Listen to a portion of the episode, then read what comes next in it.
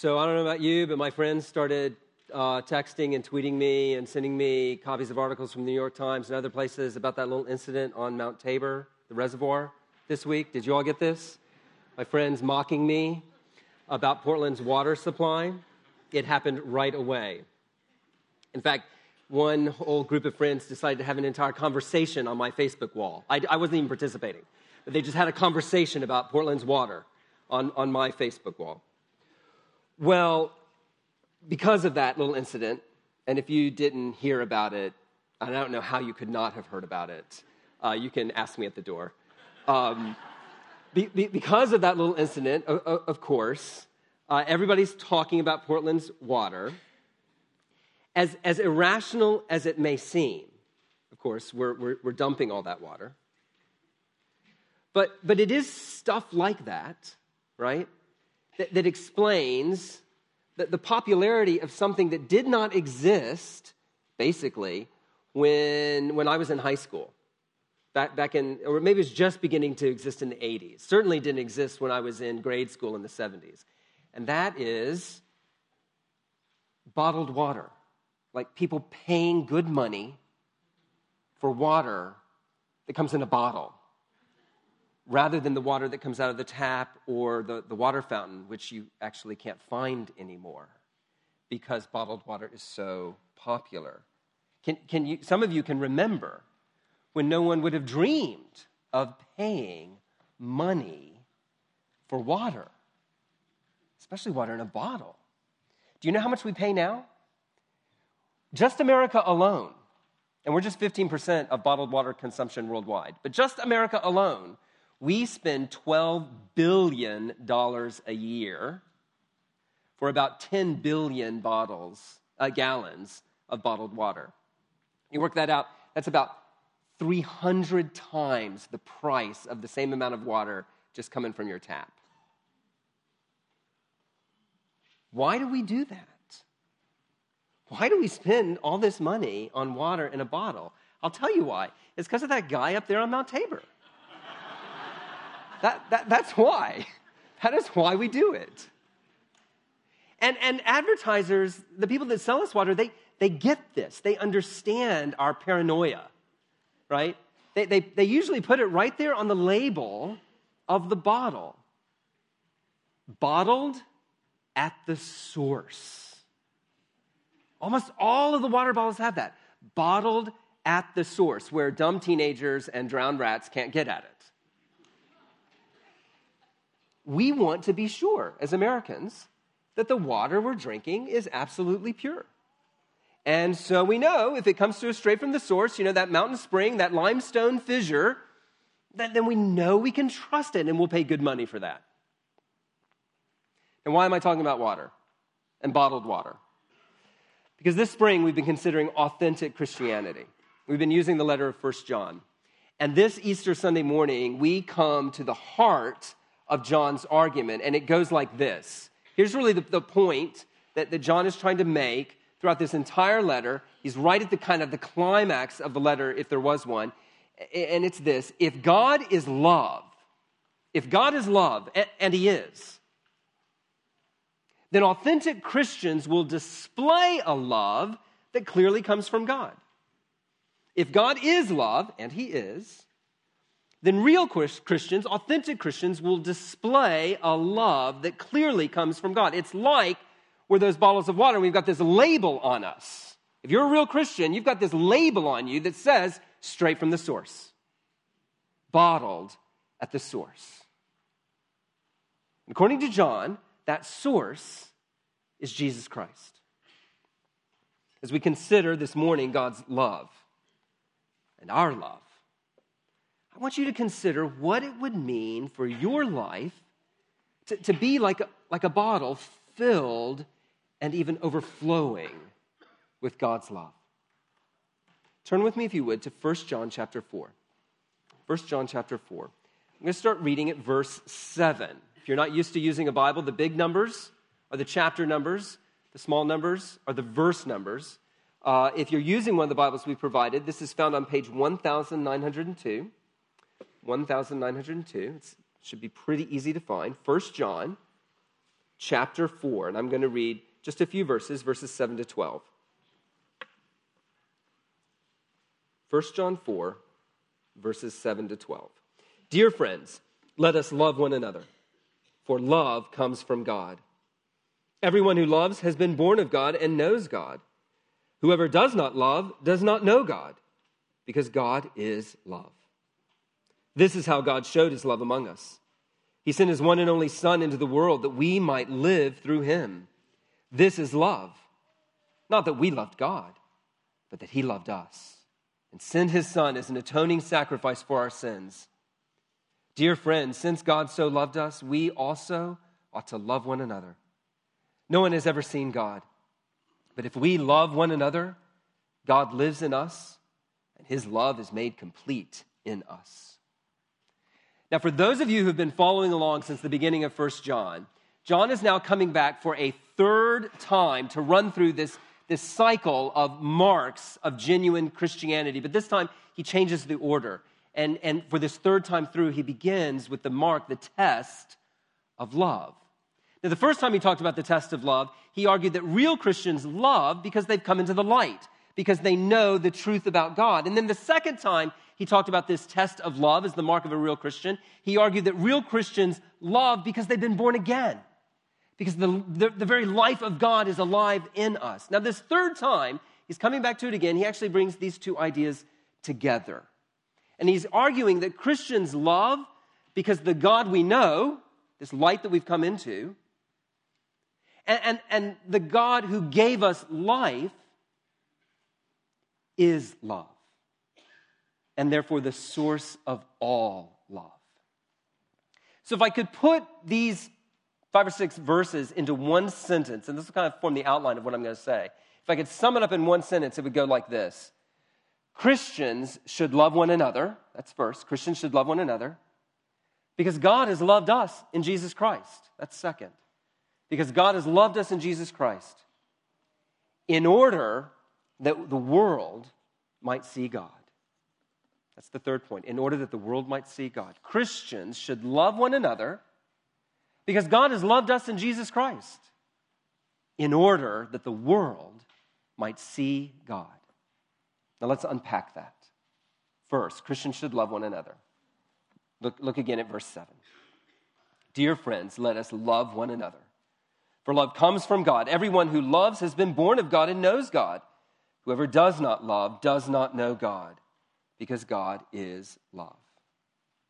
John says that Christians should love one another because love comes from God and because God is love. Now, I think probably, even on Easter Sunday morning, most of us here have heard that idea so many times that it's become almost meaningless. Yes, yes, yes, of course. Of course, God is love. What else would he be, right?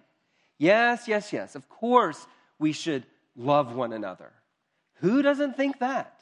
Doesn't everybody think that? I mean, it doesn't even sound like a particularly Christian idea. That the year before I was born, one of the top 10 songs in this nation was What the World Needs Now is Love, Sweet Love. It's the only thing that there's just too little of. Some of you all remember that Burt Bacharach song. Some of us are thankful that he's not singing anymore. But the world likes this idea. The, the world likes this idea of love. And it's not apparently all that Christian, is it? But we also know that it's really not that easy. It's not as easy as that song makes it seem. The reason that there's too too little love in the world is, is actually us. We're the reason there's too little love in the world. We Today, we, in, in John's day, when he wrote this letter, and there's, there's too little love because we don't love. And well, why, why don't we love? Well, we don't love because we tend to really only want to love what's lovable, right? We, we love those who we feel like are worthy of our love. Or we love those who we feel like have earned our love. Or, or we will love those who have some prior claim on our love, like family. You know, in John's day, when he wrote this letter, the, his society would have, would have considered it actually immoral to love someone who was not worthy of that love. It, it was considered good and right to hate people, who, to, to despise and reject people who weren't worthy of your love. Now, we're not going to go that far today, but I think if we're honest, aren't we? It's far easier and far trendier to argue for income equality, to argue for justice for the poor, than it is actually to love that pesky family member? Than it is actually to love that, that office mate that really gets on your nerves? Here's where the idea becomes distinctly Christian. John says that Christians love one another, not because we feel affection for one another, not because we have social solidarity with each other, not because we're into the same music or share the same ethnicity or at the same age and stage of life. No, Christians love one another because we are connected to the very source of love itself, and that is God. And love comes from God because God is love. What does it mean that God is love? Well, it doesn't mean that love is God. Right? That, that's, that's what our culture wants to do. Our culture wants to take that statement, God is love, and turn it around as if it's transitive, right? And say love is God. Kind of, kind of you know, as if every, everything that we might experience as love is, is therefore somehow divine, therefore to be, to be approved of. That's not what John's saying. That's not the case at all. God defines love by his person, by his character. So the statement, God is love, is not like a precious moment statement, it is profound theology. From all eternity, God is love. Because from all eternity, the triune God, Father, Son, and Spirit have been in loving relationship with one another. God didn't start loving when He created us and finally had an object to love. No, God has always experienced in Himself true and pure and absolute love in the relationship of the Trinity itself. And, there, and therefore, love is not simply one of the things that God does. Right? You know, uh, sometimes He loves, and sometimes He judges, and sometimes He creates, and sometimes He speaks. No. No, love isn't one of the things God does. Love is the way He does everything that He does. So when He speaks, He speaks lovingly. When He judges, He judges lovingly. Whatever he does, he does in love. And what that means, among other things, is that if we're going to understand God's love, we cannot look at our love. We cannot look at our human affections, our emotions, our desires, and, and know what God's love looks like. Because he's not like us. As John's going to point out in just a few verses, if we're going to understand what God's love looks like, we're going to have to look at Jesus Christ. But before John gets there, he wants us to see that if we're Christians, if we're connected to God, if we know Him and have been born of Him, God's love is going to overflow in and through us. This is, this is where the mystics got it wrong. Back, back in, the, in the Middle Ages, the mystics tried to think of God and God's love as kind of maybe this vast, infinite ocean. And they just wanted to kind of drown themselves in it, lose themselves in God's love. Wrong image. God's love is not like this, this still, vast, bottomless, infinite pool.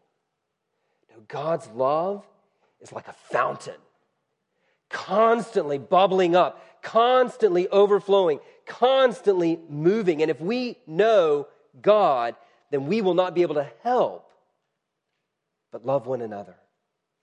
Because His love pours into us and it pours through us. It's not that Christians are particularly loving people. I don't know how many Christians you know. I've spent my whole life around them. I know a lot of them, and I'll just affirm right now for you they're not more loving naturally than anybody else. They might be less so. It's not that we're particularly loving, it's that we are connected to a loving God. like, like, like a light bulb that, that's connected to a source of power, it can't help but glow, right? Like a faucet that's connected to a water main, it can't help but pour forth water. For Christians, it's not just our duty to love, though it, though it is. For, for Christians, this is, this is what happens when a human being created in the image of God comes to know God, is born again of God, is connected to God, and has his life in him. This is what happens. Love flows through that human being because God is love. There's just, there's, there are no exceptions. There, there's no way around it. Which means, and, and John says this really clearly here, which means that a loveless Christian is an oxymoron. As John says in verse 8, that, that person doesn't know God at all. That person isn't a Christian at all, no matter what he claims. John Stott said, A loveless Christian is like claiming to be intimate with a foreigner whose language we don't speak, or to have been born of parents whom we do not in any way resemble. So, friend, if you're, if you're here this morning and, you, and you've always thought of yourself as a Christian, you think of yourself as a Christian right now, but, but honestly, you don't have time for Christians. You, you, you don't have time for Jesus. You don't have time for Christianity. If you don't have time for Christians, maybe other than those that are in your family or your closest friends, then John is confronting you here this morning. He's, he's saying to you, you may know a lot about God, but you don't really know God because God is love. And those who have been born of Him, and love just overflows from their lives. If that, if that describes you, somebody who you, you always thought you were a Christian, but you look at your life and you don't see a whole lot of love there, particularly you don't see a lot of love for people you have no reason to love other than the fact that you've got Christ in common? Well, friend, today's the day to change that. Today's the day to move from being a Christian in name only to actually really being a Christian. Do not let pride get in the way. Do not let embarrassment get in the way. Do not let what your parents might think get in the way of actually coming to know God today no matter how long you've been a member of a church, no matter how long you have thought of yourself as a Christian. Now, if you are a Christian, John understands that Christians need encouragement to love. He, he, he says, let us love one another. So, th- so this should happen. It should be characteristic of it, but he gets it that for those of us that are genuine Christians, we're genuinely born, born again, man, stuff gets in the way, doesn't it? What stops you as a believer, as a, as a, as a real Christian, a genuine Christian, what stops you from loving one another? Just look at your own life for a minute. Is it, is it self love? Is, is there a big part of your life that's devoted to taking care of yourself? Yes, you know you're supposed to love others, but you, you, gotta, you gotta love self first. You gotta take care of yourself first. You, you understand, don't you, that self love is a jealous lover. It doesn't want you to love anyone else. And so, self love, as we coddle it, as we indulge it, it increasingly crowds out our ability to love. Maybe it's not self love, maybe it's busyness. Maybe it's busyness that distracts you. It's not that you're not a loving person, you are a loving person. It's just you don't have time. There are so many demands on you. There's so much going on that you've got to give yourself to. Maybe it's fear. Uh, I, I know, I think this is the one that affects me the most as a Christian, as someone who knows that the love of God should be pouring through me. What keeps me from loving others? It's fear. Fear that my love is going to be rejected. Fear that my love, as I express it, is, is going to be, you know, not good enough. And so it paralyzes me.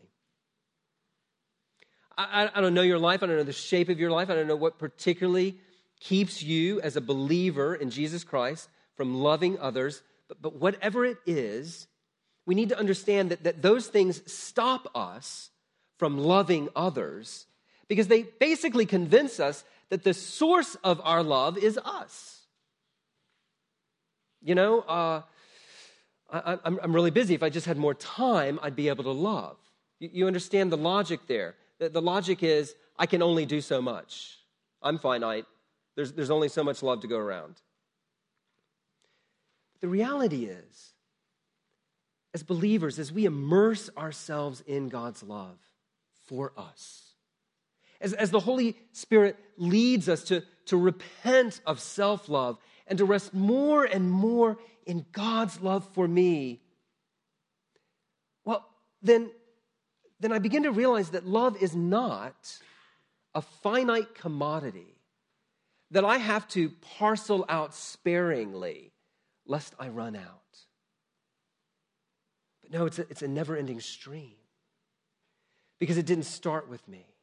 Its source isn't in me, and it never runs dry because the source is the inexhaustible fountain of God's love. Christians love one another, not because it's easy, not because they have a lot of time, not because everybody around them is, is, is really lovable. Christians love one another because God is love, and that love cannot be stopped. I, I think our experience should be a bit like parents. You know, when I, when I got married to Adrian, I was, and still am, so in love with her. And it took us a while to have kids. And I began to wonder how, how does this work? I mean, I love Adrian so much. How is there like love for whatever child's going to come? Like, do I divide it? does she get 80 and the kid gets 20? I mean, seriously, I mean, how, how does this work? Because I've never experienced this before. And, and Michael Jr. comes along, and, and what I realized is, oh, there's no division. It just got bigger. It just got bigger. And, and, then, and then Christian came along. And I didn't have to take anything of my love away from Michael to have love for Christian because it just got bigger. The pie just kept getting bigger. The slices didn't get cut smaller. I think that experience that we have as parents is exactly the kind of experience we should be having as Christians as we love one another. The source is inexhaustible because the source is God. It's not about finding enough time, it's about understanding that the pie just gets bigger and bigger and bigger because we'll never, never exhaust God's love. Christians should love one another. Which leads us second. They should love one another because God has loved us in Jesus Christ. God has loved us in Jesus Christ. Look at verse 9. This is how God showed his love among us. He sent his one and only Son into the world that we might live through him. This is love. Not that we loved God, but that he loved us and sent his Son as an atoning sacrifice for our sins. John's already said that God is love. Now he explains what that means. He says that verse 9, God has shown, literally, God has revealed his love by sending his one and only Son into the world. And what that love looks like is, verse 10, the Son's atoning sacrifice for our sins on the cross. So, who is God's one and only Son? Well, he is the second person of the Trinity, fully God, the eternal Son of God, one with the Father, God in every way that the Father is God. But when the Father sent the Son, God actually became man in the person of Jesus Christ. God incarnate. The witness of the New Testament is that Jesus Christ, the historical person who is both fully God and fully man, Jesus Christ reveals God's love because Jesus is God. Remember how I said we couldn't look at ourselves and figure out what God's love looks like? No, God's going to have to show us what God's love looks like because we're not like God. How did God do that? He sent his son. Jesus shows us the Father. Jesus shows us what God's love looks like. But of course, the most amazing, kind of mind blowing statement or thing about the statement that, that John says here is not that God took on human flesh and became a man. If he's God, he can do whatever he wants, right? Posit the idea of God, and as soon as you've got that, well, God can kind of do what he wants. So the amazing thing is not that God actually became a man. We would expect no less of God. If he can't do something like that, then he's probably not God. No, what's, what's amazing is that the holy God would send his son into the world not to condemn the world, but to bring life to us. And to bring life to us by giving his life for us. Friends, this is the central message of Christianity that, that the Son was sent into the world that we might live through him. This is the good news that we celebrate on Easter Sunday. When John talks about the world, understand he means humanity in its opposition to God. He doesn't just mean the created order. No, he means sending his son to the people that hate him. God didn't send Jesus to his friends. God, God didn't send Jesus to, to people who already loved him and loved God. No, God sent Jesus to us, to people who are in utter rebellion against him, who would prefer God be dead so that we would be free to live whatever way we want to live. That's who God sent Jesus to. And he, and he didn't, here's what's amazing, he didn't send him to condemn us, though that is what we deserve. No, he sent him to die for us. When John calls Jesus' death on the cross an atoning sacrifice, what, what, what he means there is that on the cross, Jesus Christ took our place. He was on that cross not for anything that he had done, he was on that cross as a substitute for us, dying the death that we deserve. And you must understand this if you're going to understand Christianity. We are dead in our sins. We are as good as dead under God's judgment. We are even now physically dying under the sentence of death, and we are already spiritually dead, unable to love God, unable to, to find intimacy with God on our own, on our own terms, by our own power. Friends, this is the death that Jesus died. He didn't just die on the cross a physical death.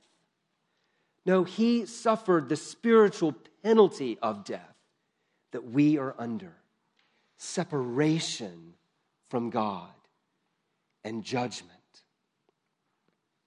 And that death wasn't just an example. It, it, wasn't just, it wasn't just an example of how bad we are and how corrupt the human race is. It wasn't just an example of, of, of, of, of how terrible sin is. No, his death accomplished something. Christ's death on the cross actually satisfied God's just judgment. It appeased his judicial wrath. Because of Jesus Christ's death on the cross, if you are in Christ, if you have put your faith in Christ, if you are trusting in him, then, then here's the good news God, who made you, who has every right to hold you accountable for how you've lived your life, who would be right to judge you for rejecting him who's done nothing but love you, that God is not angry at you anymore. And it's because of Jesus' death. God is not angry at you anymore if you are in Jesus Christ. And the reason that we know that God is not angry at his people anymore is because three days later, after that death on the cross, Jesus got up from the dead. That, that, that tomb that they laid him in is empty. Jesus Christ is alive. That's why we're here this morning. He's not just alive in our hearts, as if, as if religious sentiment alone would, would matter, is, is worth even a hill of beans. No, it's, it's not that, that, that, that the apostles thought he was alive, so overcome were they with, with the love of God, but they were really, they were really fooled. You understand that the authorities of the day hated Christians, hated Christianity, hated what was going on. If Jesus was still in the tomb, it would have been very easy to produce his body and just kill the whole thing right then and there. But the body was never produced. Some people want to say, well, the disciples stole it and hid it. Friends, that's preposterous. And you must understand it's preposterous. For one thing, it was guarded by, by Roman guards. What are, what are a few Galilean fishermen going to do against Roman guards? for another thing, if they really had stolen the body and hid it, and then tried to foist kind of this religious hoax on the world, why would they all die for it? Why would all of them die for it? Wouldn't you expect at least one of them, towards the end of his life, maybe under imprisonment or torture, wouldn't you expect one of them to crack? No, friends.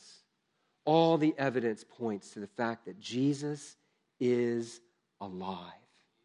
He walked out of the tomb, and he walked out of the tomb because death could not hold him. He had done what the Father had sent him to do. He had paid the penalty for our sins, and that penalty had been accepted. And so there was no more reason for him to lay there in the grave. Instead, he was resurrected from the dead with resurrection life, with real life, with, with God's life, a life that conquers death itself. And now he has ascended to heaven. And he sits at the right hand of God the Father, ready to give life, his life, resurrection life, to anyone who believes. It doesn't matter who you are, it doesn't matter where you're from, it doesn't matter what you used to believe, it doesn't matter what you've done, to anyone who puts their faith in this living Savior. Now, now, what does it mean then that He gives us life? What does it mean to live through Jesus? Well, sometimes, and, and I grew up in church, sometimes, honestly, eternal life didn't sound that good. Because all I could imagine was like this life going on forever. And that didn't actually sound so good. And then, of course, sometimes it sounded like I was going to be in choir all the time. And that didn't sound so good. That, that's not what the Bible means by eternal life. When, when the Bible talks about eternal life, when, when, when the Bible talks about us being given the life of Christ and now living the resurrection life that Christ has, it's not just talking about a life that will not end. It's not talking about length of life, though it's true. It's eternal, it does not end. No, it's talking about a different quality of life, a whole different kind of life. When Jesus got up from the dead, he didn't like just go back to the old kind of life he was living. No, he now walked into the life that knows nothing of death, that knows nothing of sorrow, that knows nothing of sin, because death and sin and sorrow have been conquered. A completely different quality of life, a life, friends, that's a life of love the life of heaven itself, because heaven is a world of love. This is what Jesus entered into, and this is what Jesus gives us a life that has its source in God, divine life. A life that's no longer in bondage to sin and decay and death, a life that's free. A life that's free to love, a life that is free to live, a life that is free to become all that God intends us to be as human beings created in his image. And friends, it will take all eternity to figure out what that means and what that looks like. If it were any shorter, we wouldn't get to the end of what it means to be made alive in Jesus Christ. So, friend, if you're here this morning and you're not a Christian, this is what we're inviting you to today. We're not inviting you to religion. We're not inviting you to rules. We're not inviting you to culture wars and politics. We're inviting you to life. Life as God always meant it to be. This is what we're celebrating today. This is what we're about to celebrate in baptisms at the end of the service. We're going to see two people baptized. They're going to go down into the water as if they're being buried, and they're going to be brought up as if they're being resurrected into a new life. That baptism that you're going to, that you're going to witness is a picture, just a picture of what we think Jesus Christ does for us starting today. And we'd love to invite you into that. Talk to me at the door. Talk to the family member that, or friend that brought you. But don't go away without exploring what it might mean to enter into life today. Now, it may be that you're really attracted to Jesus. It may be that you like his way of life and that you want that, that ethic, that way of life for yourself. Friend, you cannot have it. You cannot have his way of life without having him. Jesus did not come to condemn us, but he also didn't come merely to be our guide and teacher. Jesus came to be our Savior. He came to lavish his love upon us. He came to make us alive and to fill us with his love. And that only happens when you put your faith in him as God and as Lord and as Savior. As you confess him to be the Savior that you need and you begin to follow him as the Lord that made you and has a right claim on your life. Christian, this is love. This is love. Not that we loved God, but that He loved us. John holds this up. What, what Jesus did for us is the very definition of love. We cannot meditate on that enough. I, I, want you, I want you to just notice very quickly three things about this love that I'm sure you as a Christian do not think about enough about God's love for you in Jesus Christ. First, did you notice God's love initiates?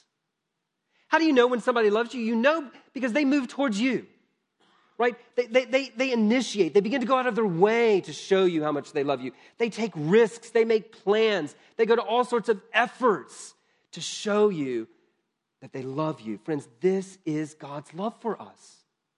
Before the foundation of the world, He made a plan. And then at just the right time, He took the initiative and He sent His Son to love us. God is not like that, that middle school lover boy that you were at one point in time. When there was this girl that you liked, or girl, there was this boy that you liked, and, and you, you kind of wanted to, to let them know that, that you really liked them, but there was no way you were going to let them know that, that you liked them until you would kind of work through all their friends to find out that they first liked you. Yeah, that's not God. That's not God. God initiates. He actually knows you don't like him, He knows you don't love him, and He's moving towards you. He takes the initiative. God's love not only initiates, God's love overcomes. This is what love does. Love overcomes objections. Love overcomes indifference. Love woos and wins. It's not dissuaded by obstacles. I mean, I, I, remember when I was pursuing Adrian, right? I had a lot of obstacles to overcome. She was dating my best friend. Obstacle number one. And that was the easy one. Then she actually got to know me, and there were more obstacles that had to be overcome. Right? But this is what love does. Love is not dissuaded by obstacles. It pursues, it wins, it woos. This is God's love for us. He overcomes obstacles for us, and they're far worse than the obstacles I had to overcome. He overcomes the obstacle of his own wrath towards us that we deserve. And he overcomes the obstacle of our sin and our unloveliness. And he patiently and persistently woos and wins our hearts. Christian, this is God's love for you. But not only does he initiate and does he overcome, God's love gives. You understand? This is, this is, this is what love wants. Love, love is not in it for itself. Love is not there to see what it can get. No, love gives. Love gives itself. It wants to bless, it wants to delight, it wants to lavish all that it has on the beloved. I, again, I mean, this is what I did uh, when, when I was about to ask Adrian to marry me. I took every penny that I owned, like a decade of mowing people's lawns that I had saved up, and then, and then, and then a few restaurant jobs here and there that I had saved up. And I don't know what I was saving it for. But when I met her, I knew what it was for. And I wanted to give it all to her. I wanted to put it, now, now, guys, don't be stupid, right? So I'm not saying go into debt to buy an engagement ring. I saw some of those looks out there.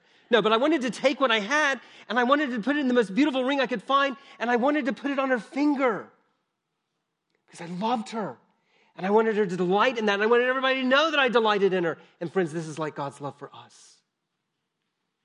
He takes all that He has, He takes the best that He has, He takes His Son and he gives his son for us. And then in giving us his son, what has he done? He's given us life. And in giving us life, what has he done? He's given us himself. Because that's what life is. Life comes from God.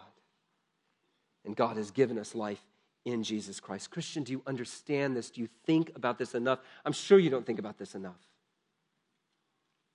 What makes you a Christian is not how well and how hard you've loved God. No, what makes you a Christian is how lavishly and how incredibly God has loved you in Jesus Christ. So, Christian, rest in that love, delight in it. Stop trying to earn it, stop trying to deserve it, because love cannot be deserved, it can only be received. But then watch out. Because when love is received, it changes us. It changes everything. Which leads us to John's last point. Christians should love one another because God has loved us in Christ in order that the world might see God. Look at verse 11. Dear friends, since God so loved us, we also ought to love one another. No one has ever seen God, but if we love one another, God lives in us and his love is made complete in us. Why would God love us so lavishly as to give us Jesus Christ? Right? Why, why would God love you? Why would God love me that way? Well, quite simply, according to John here, so that the love would not stop. God is love. God is invisible. God, God, is spirit. As John says, no one's ever seen God. But when we who have God's love love one another, then you know what happens? What happens is that the invisible God becomes visible as he and his love is seen among us, among Christians. What's more, John says here that this was the point of it all along. God's plan was to make his love complete in us. Literally, his, his plan was to bring his love to its designed, to its purposed end, its point in us. What's the end of God's love? What's the point of God's love? Well, what's the point of a fountain? The whole point is that it would constantly overflow. The whole point is that it would constantly bubble up and bring delight to all who receive it. Friends, this is the end of God's love. The end of God's love is not only that, that, that, God would be seen through his people to be a God of love in some sort of abstract, sterile, theoretical way. No, the whole point of God's love is that his love would overflow through us so that more and more and more and more and more would experience that love and delight in that love and know that God is a God who is love because of Jesus Christ. Friends, there are so many reasons not to love each other. I don't think I need to list them this morning. If I gave you a moment, you'd be able to think of 10 real quick. 10 reasons not to love the person next to you, right? It's not hard. But the fact is, God has even more reasons and even better reasons not to love us. But He did. He did love us. And so, Hinson Baptist Church, we are those people who are filled with that love. So, as I prayed earlier, let's be a resurrection church. Let's be a church that displays for all the world to see that Jesus is alive. Not, and, and we know that, not because you can see his body, but because you can see his body. Right? Not because you can hear his words of love, but because you hear his words of love all around you. Because his love is evident among us. Let's love one another. Let's love one another practically. Let's be inconvenienced in order to love one another. I assure you, we will not be more inconvenienced than the incarnation itself, right? Let, us let's, let's love one another personally. We don't pay staff to do the loving here at church, right? That's not just the, the elders and deacons' job. No, it's, it's, it's all of us. So let's love personally. Let's love sacrificially. Let's give ourselves away because we cannot outgive God. Let's love constantly. Let's love the way that God loved us. Let's, Let's enter into one another's lives. Let's take the initiative. Let us not tire of overcoming obstacles and giving ourselves away for the good and delight of each other. Because, you know, people all around the world today, people maybe even here in Portland, maybe even people in this room are saying, if only I had seen the resurrection, if only I had seen Jesus, you know, then I could believe. We want to be the people who say in response to that, we totally understand. And we've got good news for you. You can see Jesus. You can see it right here, right here in this local church. Look at his love. A solo Christian cannot show anybody the love of God. It takes two or three. It takes a local church with all of its imperfections, with all of its idiosyncrasies, with all of its problems. Friend, if you want to know God, if you want to experience God's love, then we want to say to you, you don't need to look any further because Jesus got up from the dead. And so his love is overflowing towards sinners right here. You see, we're just a, a bottling plant, as it were.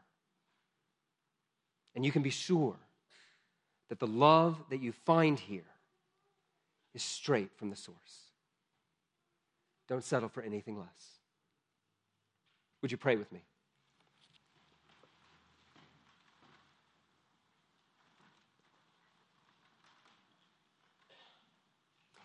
Heavenly Father, we pray that you would help us to know your love and to understand it. We pray that you give us eyes to see Jesus. We, we, we pray that, that we would know what it means to be alive in him. We, we ask that, that that love that Jesus showed and continues to pour out would be evident in this church. We pray it be evident in our lives.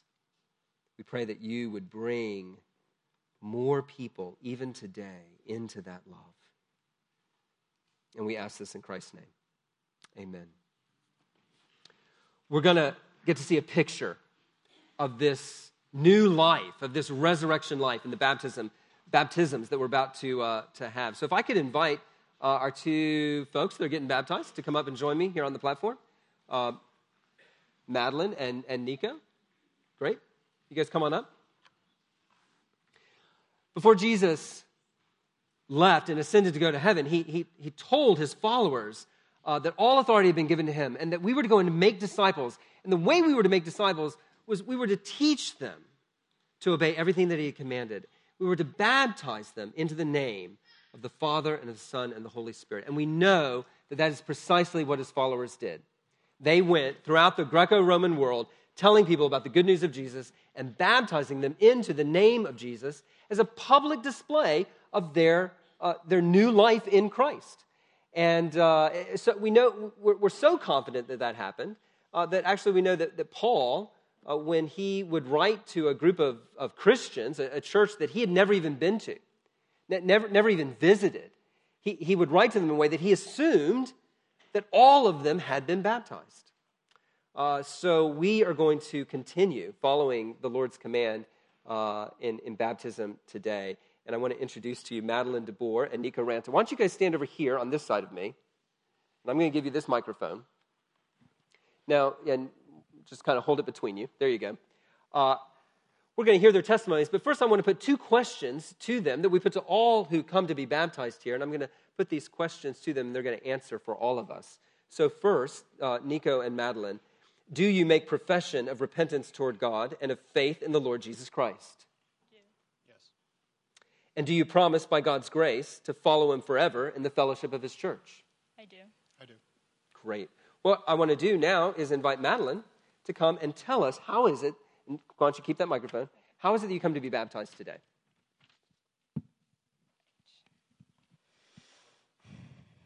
Like so many others, I was born and have been raised in a Christian household with a Christian family. And like so many others, I remember praying a prayer in my room and accepting Jesus into my heart. Um, but to be perfectly honest, I don't know if that was the exact moment in my life when I became a Christian or not. Throughout my life, however, uh, God has been working in and through me, and I can now look back and see just a small portion of His magnificent plans unfolding in my life. Today, I'm being baptized in front of you, my witnesses, as the Bible commands Christians to do, that people may know what I believe and whom I believe in. We are told in God's Word that baptism symbolizes our union with Christ and our incorporation into His family. We die with Christ to the power of sin and are raised with Him, no longer under God's wrath, but under His merciful love. We are born again as new creations, free from sin and death. I believe these things to be true, and it is for these reasons I can stand before you and profess to you the truth of the gospel that Jesus Christ, the Son of God, was sent to the earth and became fully to become fully man and fully God, that he lived the perfect life and died the perfect death that we should have lived, or lived the perfect life we should have lived and died the death we should have died, so that we as sinners may now come to God, confess our sins to him, and find a new relationship with him. God has been revealing the gospel to be the one and only truth in my life. Like all of you, I struggle with sin. I'm not perfect. I struggle with stress. I struggle with the daily distractions of life. As a freshman at Oregon State University, I struggle with what I'm going to do and who I'm going to be. I struggle with forgetfulness and self preoccupation and pride.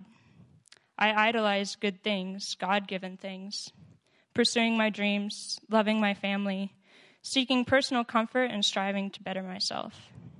I want to hold on to my future so tightly that I choose to follow my flawed ambitions instead of yielding to God's purpose and plan for my life. The good news of the gospel is in Christ, all that I was has been wiped away. Standing in the shadow of the cross and wrapped in Christ's blood shed for me, I now stand perfect and blameless before God. It is because of this that I can turn to Him in times of stress it is because of this that I can surrender my future to Him. My advice to you is this the gospel, this truth, is not merely the threshold of Christian life, it should be the very foundation we walk on, it should be the very air we breathe. Never get past the gospel, never get past the death and resurrection of Jesus Christ. Today, we are here to celebrate Easter, the day we remember not only the incredible sacrifice Christ made for us but also the fact that Christ did not stay dead.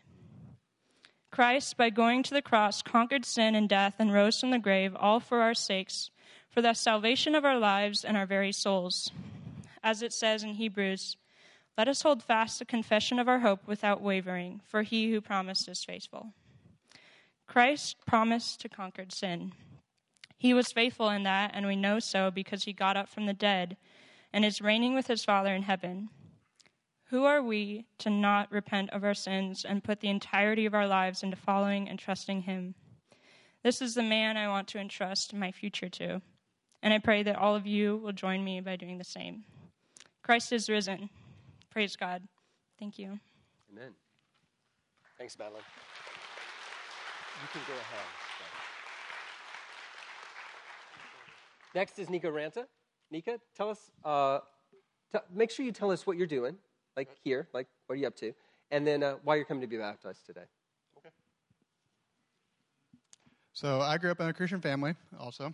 Um, I came to know God when I was a young boy. I don't remember life before I knew and believed in Jesus. Even though I've been a believer, there were seasons when I was not very active in my faith. This was all through middle school, high school, and even college. I never doubted, but sadly, I, I was not going anywhere with my relationship with Jesus. The big change that occurred in my life took place this past summer. I came back to Portland after spending four months in Walla Walla, Washington, having spent the time there working as a computer repair tech. At the same time as me coming home, a friend from high school, Amy, was coming back from time spent in California and prior to that, Lebanon. This, this friend is a strong believer, and we spent many nights deeply engaged in talking about our beliefs and theology. My friend introduced me to other believers my age. This started by playing games and I eventually started attending the college group events. I was reluctant at first. I don't always interact well with others and tend to shy away from meeting new people. But God had plans for this, and I had previously very little interaction with fellow believers, and that changed how I, well, that group changed how I view my faith and those around me. I came to a deeper understanding of God's love for me in Jesus Christ and how that should impact all of my life. Ever since the summer, I have learned a lot about myself and prayed about the direction that God wants me to take in my life. I'm now pursuing an actual career, um, as I previously spent time just bouncing back between jobs. Um, I'm now pursuing actually GIS. If you want to know about that, just ask later. I'm not going to try to explain now. uh, and uh, in leading me, I've come to realize that baptism is something that I need to do. So, in obedience to Him as my Lord and Savior, I've, this come, I've come this morning to make a public profession of my faith through baptism. Amen. Thank you, Nico.